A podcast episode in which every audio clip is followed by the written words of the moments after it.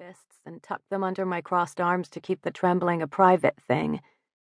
I waded off to one side and out of the way, feeling around the edges of my blank mind for a finger hold, for some train of thought I could tip over, or any good idea that I could wedge in, force open a gap, and fight my way past this wall in my mind so that I could be there with them.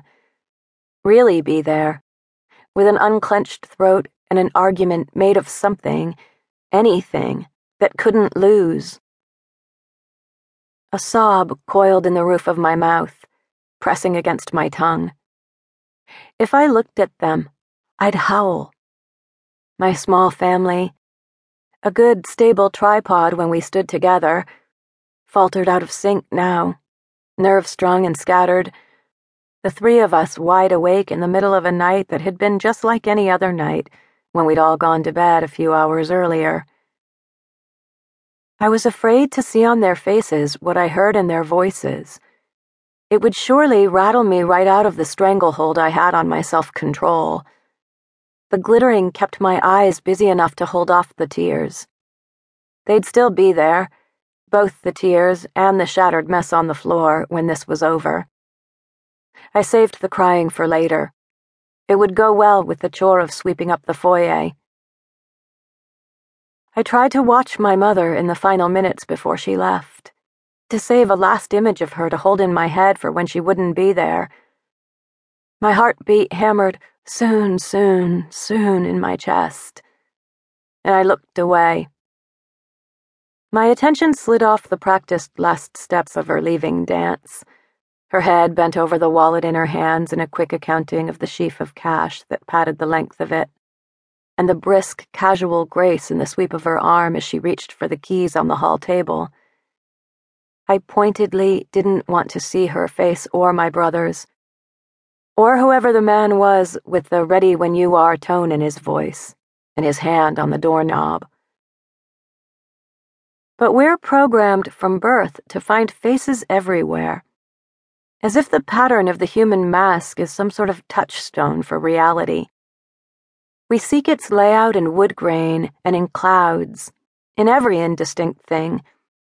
We find eyes looking back at us over noses and mouths, in the scorch patterns on toast, and in the craggy stacks of mountains. So I couldn't resist the pull of the man's ID tag. It had twisted around on its plastic tether on the glass covered bag landing upside down to show me an inverted photo of the efficient young man with the soldier's posture who had woken us up out of the sweet summer storm. The man who had, for the last hour or so, been treading the boards of our home with unearned privilege. Special Agent Brian Menery.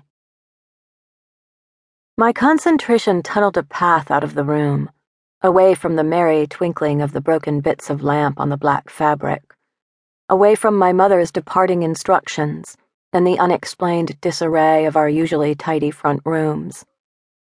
I stared at the picture on the tag and burrowed my focus into the man's upside down eyes.